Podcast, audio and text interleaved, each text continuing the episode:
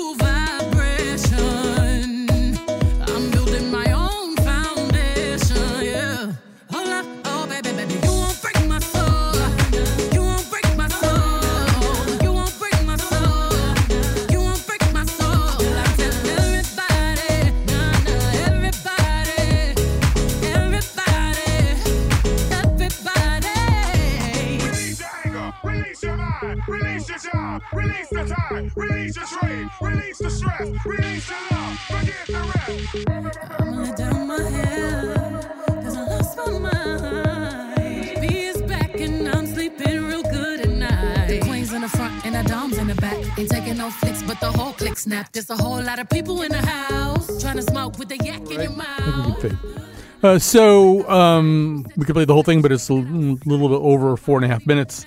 The way club music tends to be, a little bit longer. And so, Sam Hadelman, obviously among us, you are the resident pop music expert, hip-hop expert, etc. Just give me overall your reactions. What would you tell somebody about this song if they hadn't heard it yet? You can't beat Beyonce. Like, it doesn't matter what you do. It doesn't matter how you prepare. It doesn't matter if you drop a surprise album the week before. You just can't beat her. It doesn't matter if you're a detractor, a fan, a stan, a parent, a kid, a baby. Like, you have to recognize that she is so good at what she does. And actually, I'm pretty sure this is house music, not club music. I'm not an electronic guy. I think it is house music, too. Yeah. But I think that, like, you know, on the Song of the Summer show, we were talking about how pop music specifically is pushing that 80s revival sound. And I feel like Beyonce and Drake, between the two of them, have really just bursted through the gates back to back. And I feel like music has been at its least dancey in like the last few years, other than like, you know, you dancing to Camila Cabello or whatever. But you're gonna continue to taunt me about that. But I think that this is a really welcome change. And I love that people were kind of lukewarm or really excited about it. Like, whenever there's division in music, you know someone's doing something interesting, because people have opinions. And yeah, I thought that this was a fantastic leeway into her upcoming album. All right. So, Raquel Benedict, I don't think we've ever had a conversation about music before. I don't even know where to begin with you. So, I think the only thing I would say is that it doesn't strike me as very 80s. This is pure early 90s.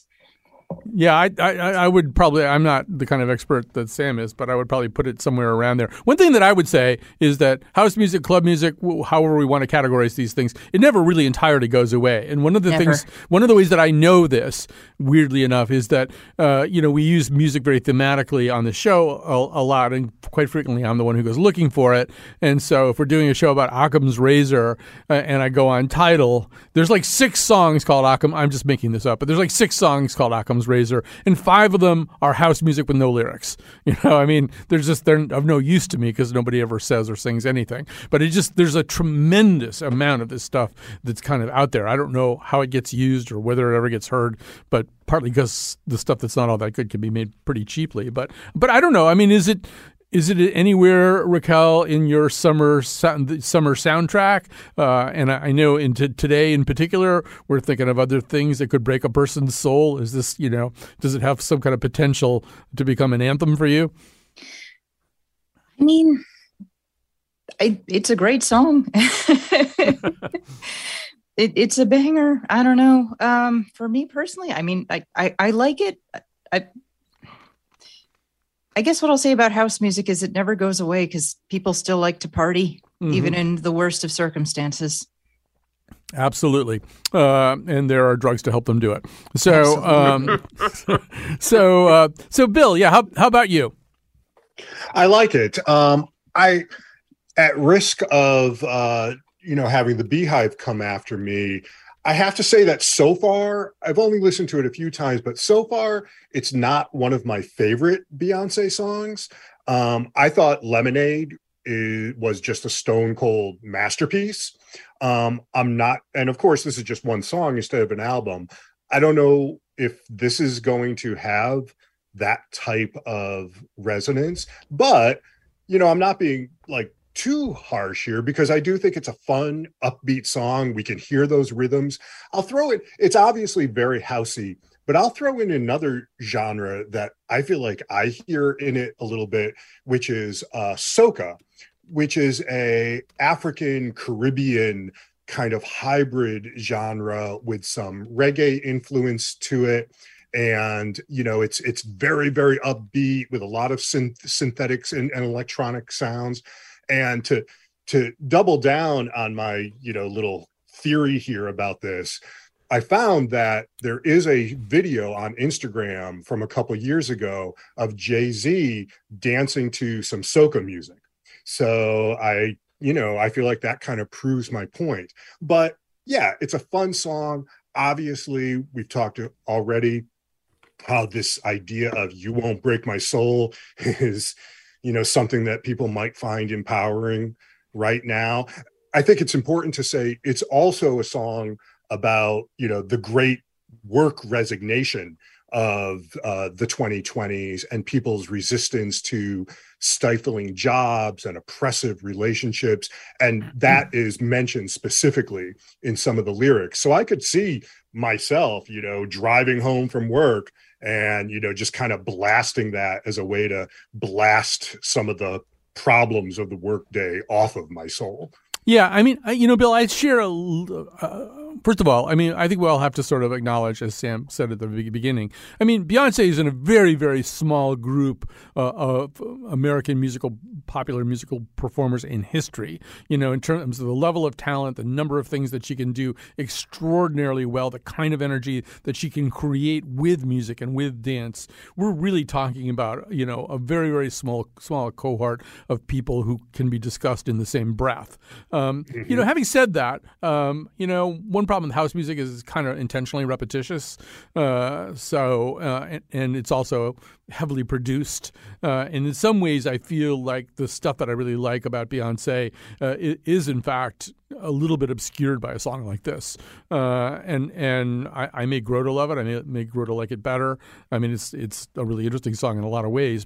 And the other thing that I would just quickly say, and I'm going to throw it back to Sam, is, and I hope I'm not forcing a Papulian through line here, because that's an abomination, of course. But, you know, there's sort of a way in which Beyonce and Nicolas Cage could be talked about as people who kind of shift in and out of different personae, you know, and in, you know, in the case of Beyonce even adopting, you know, a name like Sasha Fierce or something like that. There's a way in which there isn't one stable identity. One of the things that both of these performers do pretty well is keep people guessing, keep people a little bit off base. Sam, as you said, you can't prepare for her in advance because she's going to do whatever she's going to do.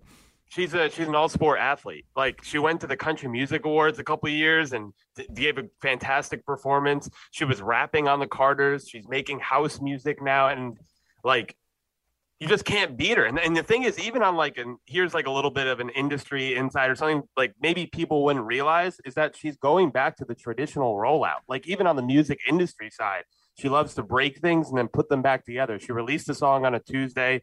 She gave us a month heads up before the album. Like, she's doing a traditional rollout and it's really planned. And I don't think this is going to be the only taste of Beyonce's new music that we're going to get in the next couple of weeks. But for me, I'm excited about the direction she takes it in. All right. We were going to play a song from the Drake album, which just came out a few days before her single and is also house music. But we're not going to do it because we don't have enough time, and also because we're always kind of permanently mad at Drake. It's an old beef. It took a long time to explain. But we're going to instead segue to Chris Pratt. Chris Pratt, I said everybody kind of hates Chris Pratt. And he has an interesting coming-of-age movie marathon that he's going to have with his 9-year-old son, Jack, who's going to go on a 10-day camping trip.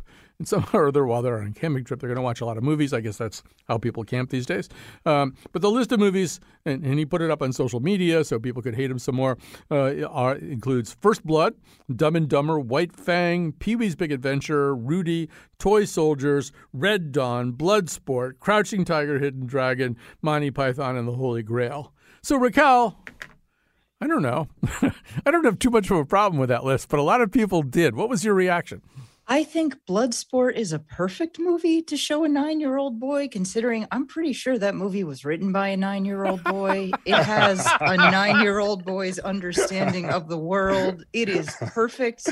Yeah, I truly don't see the problem with this list. I think watching R-rated movies as a kid is a rite of passage, and I think it's perfectly fine, you know, given the movie. Obviously nothing like too shocking or disturbing. I wouldn't let a child watch, I don't know, Hereditary or anything, but but I mean, what kid didn't kind of get excited about horror movies? A lot of kids these days will throw like Michael Myers themed birthday parties. They love Chucky. Like it's fun. I can't help but suspect it's because people are really mad about Chris Pratt because he's part of a church that has some really homophobic beliefs, and they're kind of transferring that frustration to something that's truly really frivolous and really silly. I would also, now that you said that, it was just a brilliant insight.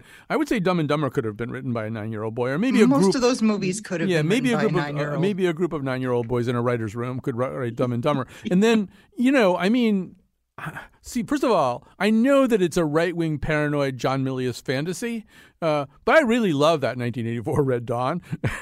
and that's a perfect movie for 9-year-old boys, because it's about going up in the woods and living by yourselves and shooting at invaders, you know, who are messing up your town, and calling yourself Wolverines and having like the best time ever, except when you have to kill one of your friends. But it's 100% the kind of games a bunch of 9-year-old boys probably did play during the Cold War. Absolutely. During the Cold War, like yesterday, some 9-year-old kids were playing that game. All right. So, yeah, Bill Yousman, what's your take on Chris Pratt and his cinematic parenting style? Well, on Twitter, it was a Pratt fall. Oh. You see what I did there, right? Hey, I'm a dad, and that's a dad joke. And as a dad who had a 9-year-old son, it's not the list I would have chosen, except for maybe Monty Python and the Holy Grail, which is brilliant. And, you know, like I wouldn't be able to get enough of that. And I could see me and my 9-year-old son chortling for hours and hours over it. I think that people love to hate each other on Twitter. Colin, you and I were just talking about that on social media today, I think, how obnoxious Twitter makes people. Although I'm not sure, you know, if it's a chicken and an egg thing. Are people obnoxious because they're on Twitter, or does Twitter give them a place to be obnoxious? But, you know, I think part of the problem was that he called them coming of age films. And I'm just sort of looking at that list and I'm going, well, wait a minute. Where's Stand By Me? Where's My Girl? Where's All the President's Men? That last one was a joke, by the way. So I think that was part of the problem of how it was framed. But, you know, I kind of want to say to the people who were, you know, like giving him a lot of grief, he doesn't care, obviously, but being so self-righteous about R-rated movies, like, how about we start like staying out of each other's personal decisions? That has a little bit of resonance today as well. But, you know, just this culture that we are creating where everybody has to slam people for personal life decisions they're making. Like, I'm okay with slamming people for things that have political resonance. I'm there for that all day. But for something about like what movies you're showing your kids, get out of here with that. Right. I mean, I don't have a leg to stand on. I mean, I think my son, Joey, probably, and maybe both of us would say that our favorite Christmas movie is Die Hard, and has been for, you know, most of his life. And, you know, on the 4th of July, we typically watch Independence Day, you know, and listen to the great Bill Pullman speech. I mean, you know, this is something that I think parents and kids do in different ways. It's a way that you bond. It's a way that there are certain movies that you just sort of watch over and over again. And if you have a certain kind of kid, you know, a lot of them are going to be action movies. Not all kids are the same. And so maybe like he knows his son better than we do. Right. No, I mean, God forbid. When I was a kid, if somebody showed me 3 or 4 of these movies, I probably would have had to go to the hospital. I was not somebody who really was very comfortable with scariness or violence or anything for a really long time.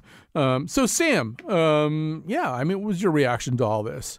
You know, as a former child, it was funny. Like, when I looked at this list, the one that creeped me out was Pee-wee's Big Adventure. I think that's like the creepiest, oddest movie, and it probably is. I love it. No, it rules. No, it traumatized me as a 9-year-old. You want to talk about movies that traumatized me, like the trucker scene? I can never watch that movie again. But it was also funny to see Monty Python and the Holy Grail, because I remember the first time I ever played hooky in the 4th grade, I spent the entire day watching Monty Python and the Holy Grail. Fantastic. The first movie my mom ever showed me was Airplane. I had like on demand in my room, and my dad is not tech savvy enough to put parental controls on it. So I was watching like The Godfather, Scarface, Pulp Fiction. And I feel like, honestly, I think it was a net positive for me. Like, I feel like older people are always so shocked when I like older stuff. And I'm like, it's because I had access to a television, not enough friends, and too much time. And I think that, like, I think it's a, like I said, a net positive. I actually think it made me understand a lot of real world things a lot better, if that makes sense. And it was always the PG movies that creeped me out. Like James and the Giant Peach scared the pants off me at age 9, but I was fine watching Scarface. So I think people were just mad at Chris Pratt in general. Everybody's afraid of Polar Express. I mean, yeah, there are movies like that that are just creepy, so creepy. Weird that you can't deal with them. Yeah, and I also feel like we communicate. I mean, Raquel, we sort of, I don't know, we tell stories to each other often through movies, and if you're spending a lot of time with somebody, it's like at a certain point they almost have to know the movies that you know. I mean, you have to know each other's movies a little bit. I mean, speaking of Monty Python and the Holy Grail, Shrubbery came up in my house a couple of months ago, and so I immediately started talking about Roger the Shrubber and the necessity of getting a 2-level one with a nice path down the middle. And then I had to explain it all. Because the other person hadn't really mastered the nuances of Monty Python and the Holy Grail. But Raquel, we do that, right? Movies are part of the kind of text that we read to each other or reference to each other. Right. I mean, my dad and my dad bonded with me and my brother over like sci-fi and fantasy. We grew up on Star Trek, and he'd read The Lord of the Rings to us. My mother and I would bond by watching Columbo, old episodes of Columbo, and I'd rag on the bizarre 1970s fashion, but secretly I loved all of it. And there's something kind of fun about, I'm sure, being able to pass some of that stuff and that affection down to your kids. And maybe I sound a little corny, but I do think it's valuable in exposing your kids to older media to give them a sense of what culture was in the previous generation. I think there's a tendency today to only focus on this eternal now and forget that anything made before like 2012 even exists. So as cheesy as these movies are, I think there is something really sweet about watching like a bunch of cheesy 80s movies with your kid. I think it's totally fine. All right, we got to take a break here, but, Raquel, one more thing. You were saying that, so I had to do that. I'm really sorry that I did that. All right, we'll take a little break for real, and we will come back. We will talk about Nicolas Cage and the unbearable weight of his talent. She's about to explode. Oh, let's go, let's go. Oh, let's go, let's go. Oh, let's go, let's go, let's go, let's go, let's go.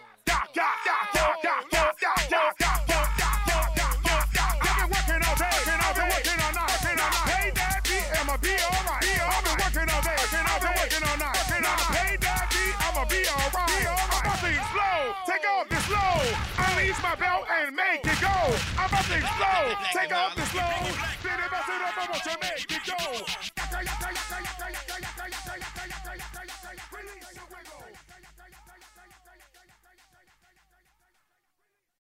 Support for this podcast comes from Hartford Healthcare. Elevating Health is funded by Hartford Healthcare. Loneliness can be a significant health risk to people of all ages. Dr. Laura Saunders, a psychologist from Hartford Healthcare's Institute of Living, talks about social isolation and why we need to connect in person. Loneliness actually is a pretty significant health risk for people that struggle with social isolation. It affects their blood pressure, it affects their immune system, it affects your willingness to get up and get out, and can cause some not just emotional issues, but health problems as well. You're not alone. Dr. Saunders explains how important it is for us to look to others and get out of our comfort zone. I like to talk about social isolation as not just that individual's problem, but it's a community problem or it's a family problem. We need to connect with others. We can take space at times as well, but we need to step out of our comfort zone and do things to connect with other people. It's life-saving. For more information, go to ctpublic.org/elevatinghealth. All right, we are back, and we are talking to Raquel Benedict, the most dangerous woman in speculative fiction, the host of the Right Good, that means good, podcast. Sam Hadelman works in music public relations, hosts the Sam Hadelman Show at Radio Free Brooklyn. Bill Yousman is professor of media studies at Sacred Heart University. Nicolas Cage is not on the show today, although he could walk in at any minute because that's kind of how Nicolas Cage rolls. He could be anywhere, and he could be making any of 100 or so movies, which is what he's done. He's incredibly prolific. He's also, I think, had one of the more bizarre careers ever. Most actors who last a long time and work a lot have maybe three discrete periods of their work lives. Nicolas Cage has had like 8 discrete periods of his work lives. He's had at least 2 pronounced commercial and artistic slumps that were kind of fatal looking for a while, and then seems to be able to crawl out of that hole again and again. He takes all of those layers, all of that burden into the movie The Unbearable Weight of Massive Talent. It is a meta action comedy. It stars him as him. There's also a younger version of him, and it's also not really him. None of it's really exactly him, but just close enough to make it interesting and funny and uncomfortable. So let's, before we discuss it here, a little clip you're going to hear. I guess I can tell you this much, which is that Nicolas Cage, part of the thing that happens is he gets invited to Majorca to basically entertain for a huge sum of money a very wealthy man, played by Pedro Pascal, and then he gets recruited by CIA agents who have a different plan for him. So here we go. You're going to, in particular, hear Tiffany Haddish as Vivian. Let's play B1. Mr. Cage, we're with the U.S. government. We need your help. The man you're staying with is the head of a violent international arms cartel. Wait. Hobby. He's a ruthless mother. He started small, coastal Spain, but then he got greedy, trying to expand his operations east, west, trail of dead bodies in his wake. Javi Gutierrez. Yes, Javi. I don't think we're talking about the same Javi. We're definitely talking about the same guy. Man. Okay, so you're CIA, some kind of intelligence, right? And your job is to read people, yeah? Well, as a thespian, that is also my job, to understand people's characters, to feel what they're feeling, which is how I know that Javi is not a gun dealer. You're saying your acting ability trumps 5 years of hard data collected by the world's finest intelligence agency? My nouveau shamanic acting ability? You better believe it. Oh, hey, guys. Hey, this sucks. Nicolas Cage's nouveau shamanic acting ability has determined that we got the wrong guy. So let's pack up our and go home. All right. So, yeah, you're also hearing Ike Barinholtz as Martin, the other voice on that clip.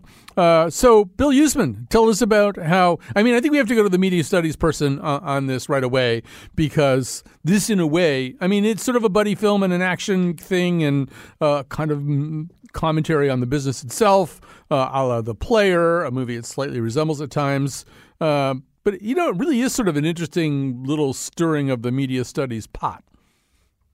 Yeah. Jonathan McNichol and I almost broke up because I said action films are not one of my favorite genres. And I think, but I do like this film a lot. And one of the things that I like a lot about it is what you're saying, Colin, is how it messes with genres. It messes with our distance from, you know, who we think people are on the screen versus who they might actually be, and how much of that is also artifice. I enjoyed it at first as just kind of a fun comedy. There were parts of it I find really, really funny. I was laughing out loud. But the more I think about it, there's even more layers to it than that, because it really gets into a lot of stuff about career anxiety and what's next and how can I prove myself? At one point, somebody says to him, like, it must have been nice to have been a star, and the terror of that past tense, and all the stuff about, am I a hack? Am I a real actor? What's the difference between being a movie star and an actor? What's the difference between my public persona and who I am on the screen? And there was just, not that long ago, there was a profile of Nick Cage in GQ, where Martin Scorsese is talking about Nicolas Cage's face, and he says, it's visible, it's open, and it translates into an overall sense of unease. The conflict is an inner questioning. Will I be redeemed? Have I done enough? And I think this film really brings that out really nicely in some kind of interesting ways, where it's so much actually about Nick Cage, even though it is in this whole kind of meta within meta action comedy genre hybrid that it's created. Yeah, you know, Raquel, I want to hear your overall thoughts about this, but I also maybe want to begin by discussing with you. I mean, I was trying to imagine whether anybody else could have made this movie. Could you make this movie with anybody else? I mean, there are people like Liam Neeson who've made some really questionable career choices, but they're not particularly funny or interesting or variegated, or they're just, it actually kind of makes the same bad career choice over and over again, you know. But there's something about Nicolas Cage, the entire time he's been doing this stuff, he's been really interesting about doing it or really weird about doing it. And there's a way in which, I don't know, maybe I'm kind of backdating this check, but I sort of feel like he's been winking at us a little bit for a while with some of the stuff that he does. But I want to know also just how you feel about the film. I mean, I think it's a fun movie. Like, it's a fun popcorn movie. It didn't feel quite as deep as I feel like it was going for. I know that it felt like it was going for something that's very meta and very kind of thoughtful. But I feel like there was, and granted, I shouldn't expect this from a movie about Nicolas Cage, but it is mostly about how amazing Nick Cage is, and every character he meets talks about how amazing and wonderful he is. And a lot of the sort of Nicolas Cage as a meme fandom, part of that is ironic. Part of that is like, look how weird this dude is. Like, look at this totally crazy performance. There is a part of, he is really genuinely an amazing actor, but a lot of the time you're watching him just be kind of wacky, which there's sort of a morbid fascination or an ironic look at the sideshow side to that when you're watching those kinds of Nick Cage movies. I mean, sometimes he does a movie like Pig where he's really just brilliant. And it's this meditation on grief. But when the ads for that movie first came out, people were like, oh, that's hilarious. I'm totally going to see that, you know, or I mean, he does a movie like that, but he'll also do a movie like Willy's Wonderland where he's fighting like a haunted Chuck E. Cheese or something like that.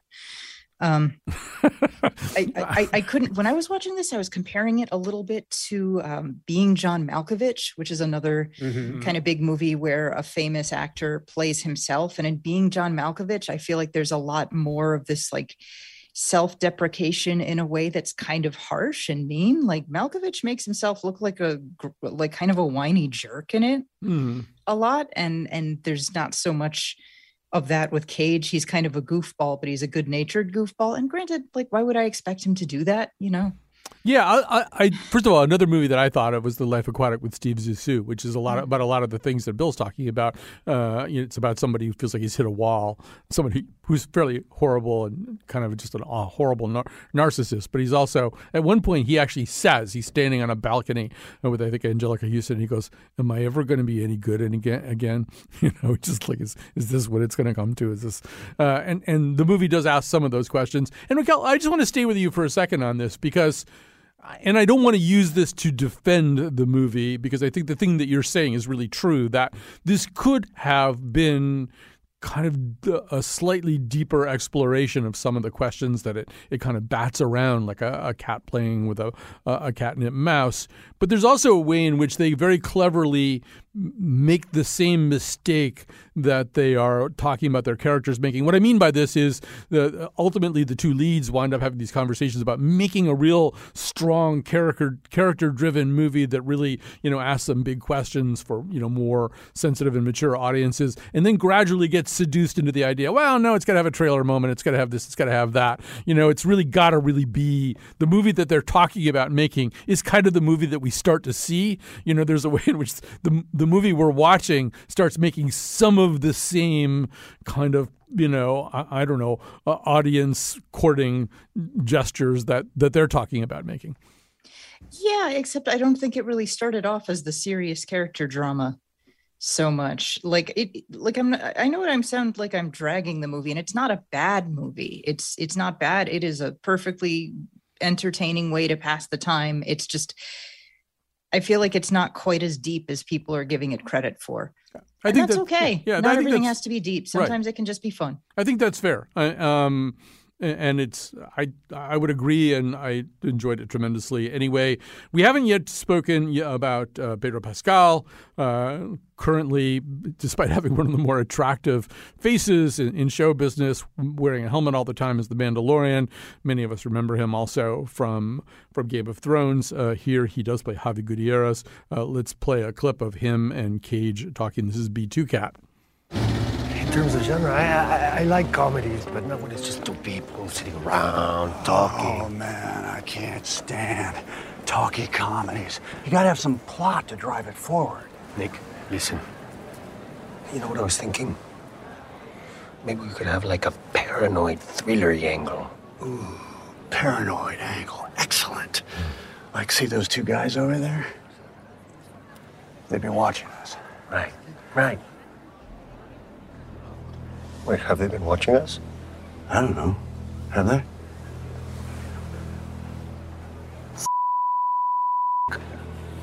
Did you see that? They just looked over at us. What's going on?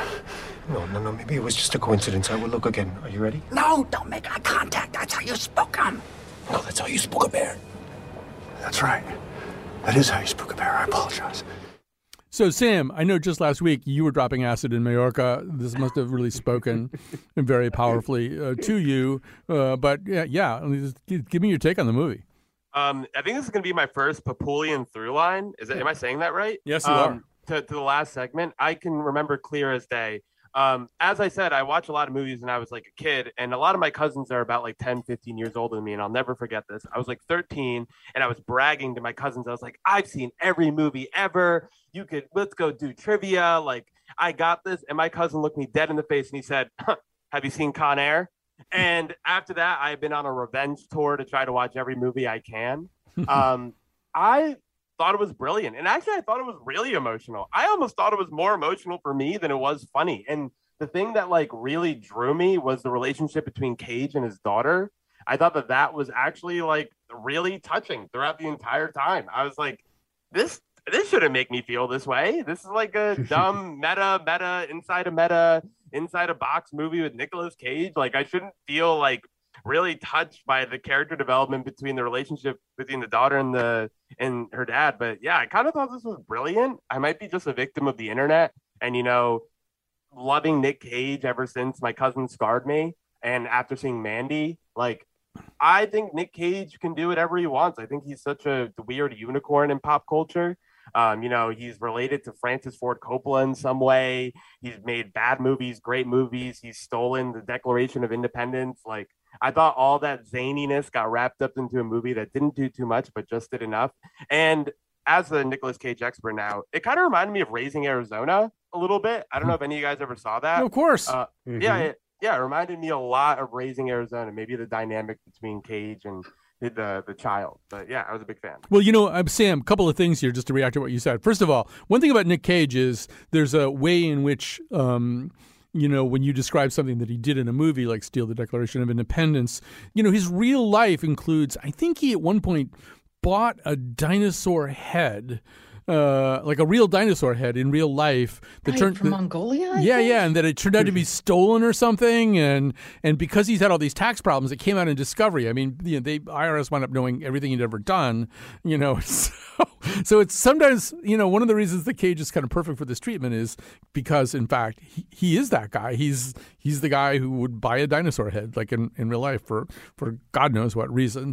And then I would also say it's kind of a double Babulian through line to Chris Pratt, because a lot of this movie is about Cage being very didactic in a very unpleasant way with his daughter, forcing her to watch movies she's not interested in, forcing her to watch, you know, German expressionist movies that she doesn't care about. and then they make peace over Paddington 2, which is kind of a huge theme.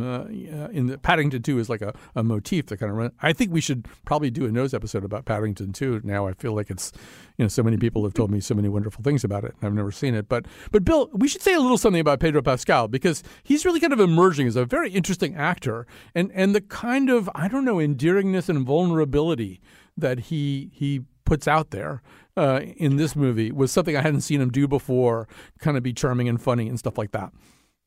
Oh, I found him very vulnerable and endearing and warm and fuzzy in The Mandalorian also. But other than that, I had actually forgotten that he was The Mandalorian because, you know, as Jonathan pointed out, he's always in a helmet. Yep. Yeah, he's great in it. And you earlier, Colin, you referred to it as a buddy film.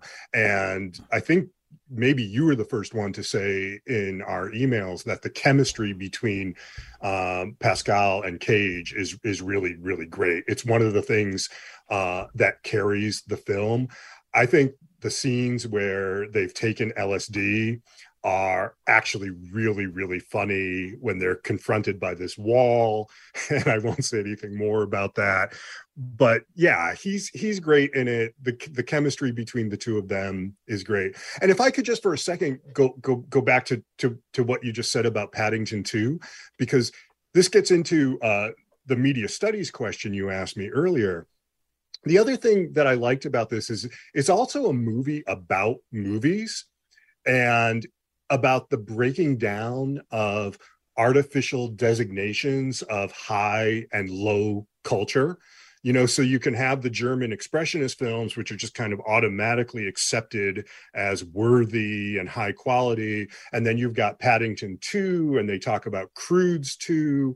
And, you know, that's the stuff that's too easily, you know, I come from a cultural studies perspective, too easily dismissed as just trashy, unworthy material, rather than stuff that has its own, you know, kind of vital life of its own. And what's interesting about it is that that's Cage's career.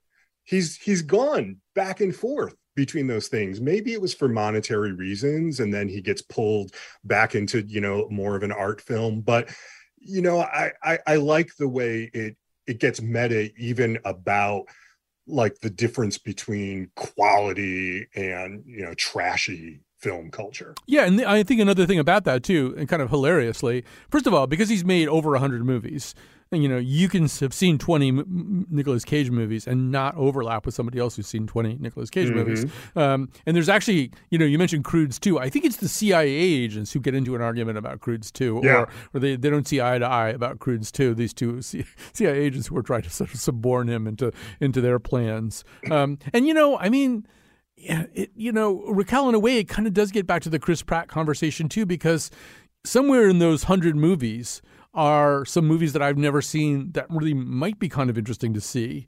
That, you know, some of the I am told that, I mean, you know, he went through this really bad period quite recently where a lot of stuff went direct to like Redbox or something. You know? It was like never shown anywhere or something. But apparently there may be some movies in there that are worth seeing. And I mean, to Bill's point, there's this kind of auto curation that goes on before we really get to make up our minds on our own about certain things.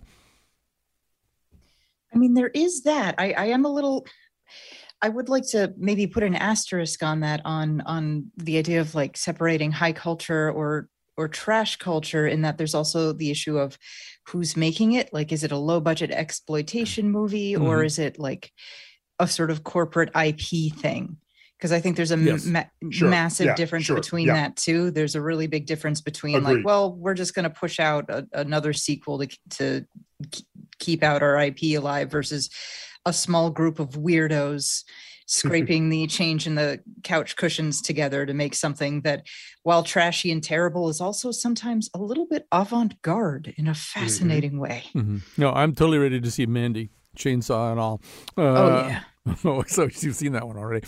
Okay, we have to take a quick break here. I do just quickly want to pause and say, you know, I was teaching a class this spring. It was a political science class, and it's a seminar, and for reasons that would take forever to explain, on the last day, I sort of handed out a couple of awards, and two of them were Nicolas Cage pillows. And which people got if they caught me saying something incorrect in class. And those pillows, that exact pillow, is in this movie. I screamed when I saw them. Anyway, we have to take a quick break. We'll come back. We'll make some recommendations. Ah, here it comes now. He's got that black book in his hand, and he says he's gonna save our soul. Your keys in your pocket. Shoes are on the floor. This our soul saving man. Your money's on the table and your hand is on the door. This our soul saving man. Who just saved today?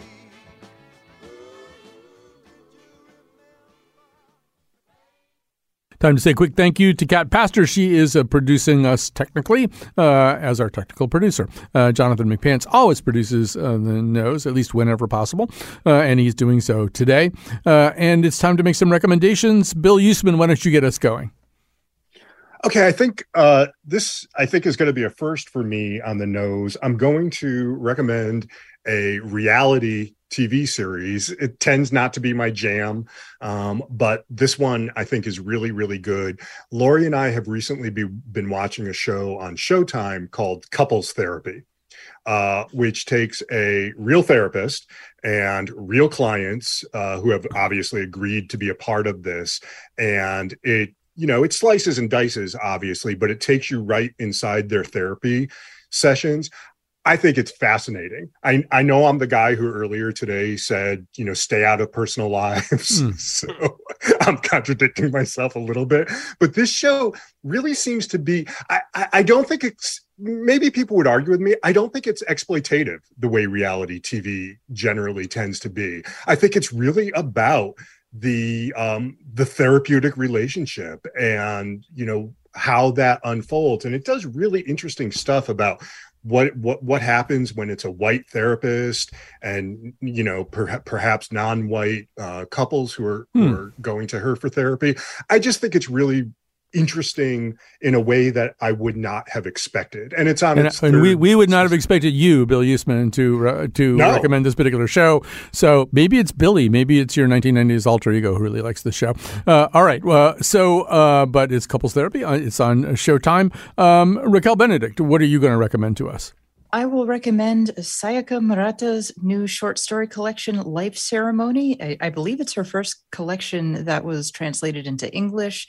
She is the author of the amazing, weird novel, Convenience Store Woman, that got really, really popular. And her collection is fantastic. I just got it. It's full of short stories. She has this amazingly breezy style that makes it somehow more... either more disturbing or more palatable that she's writing about such bizarre things as like cannibalism and murder. And it is phenomenal. She's an amazing writer, probably one of my favorites. Sounds like the perfect thing to read to your 9-year-old on a camping trip. Absolutely. So say the name of the collection again. Life Ceremony. Life Ceremony. All right. And Sam Hadelman, what are you going to recommend to us?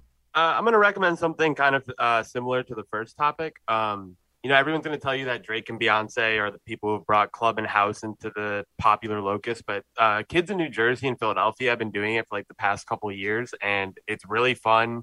It's really bouncy. I tried to recommend it for Song of the Summer, but I'm cursed. Every time I like want to recommend this like nobody song that nobody's heard of, like a month later, it gets really popular. So I'm going to recommend the song. It's by Too Rare. It's called Cupid's Remix. It's a remix of an old 112 song. Get to it before your teenager bullies you into listening to it. All right. Cupid's Remix. And the artist is? Too Rare with a 2, like the number. Too Rare with a 2, the number. All right. Well, thanks so much for that. So I quickly want to just sort of say one more thing about the Nick Cage thing because it just didn't come up in time. But there is, I mean, I've been making this joke about Bill Yousman, but there's this kind of de-aged version of Nick Cage in this movie. He's referred to as Nicky. I only recently found out that he's actually based on a very specific Nicolas Cage moment, and it's apparently on a TV show circa 1990 in England called Wogan. I think it's called Wogan, where he just came on stage and flipped out and was throwing money at the audience and doing karate kicks. And so that's who they're locking onto. It's not even just sort of a generically young Nicolas Cage. For my recommendation, I'm going to recommend, well, I'm very excited, and I want to do a Nose episode about The Old Man. This is Jeff Bridges, John Lithgow project. As an old man, obviously, I'm going to like it. And I love Jeff Bridges anyway. He's another person who, I don't know how many movies he's made, but you could probably watch 10 Jeff Bridges movies that you've never watched before. And you'd see maybe 6 pretty good ones, too. You might watch some really bad ones as well. But Bridges, you know, he's just moved in. I mean, he almost died twice while making this movie, once from cancer and once from COVID. But, you know, that gravelly voice that we've gotten used to that is sort of a latter period thing and this character, and we'll talk a lot about it when we actually do the thing on The Nose. But Amy Brenneman is also Amy Brenneman is an actor who probably is a little bit underrated and just keeps getting better and better and like finding new places to go in the roles that she plays. And she's terrific at it too. So watch The Old Man because you got to get ready for The Nose when we talk about it. Great to visit with all of our wonderful guests today. So thanks very much to Sam and Raquel and Bill and Pants and Kat. And we'll be back. It's cozy, like a Cracker Barrel. Yeah, we all be laughing, talking, joking, talking about this and talking about that, and talk about everything as a matter of fact. Oh yeah, talk about Torrington, Vernon, Danbury, Waterbury, Alderberry, Woodbury, hitting on New Britain, Vernon, I already said that one, Avon, Farmington, yeah, yeah, yeah, yeah, yeah, yeah.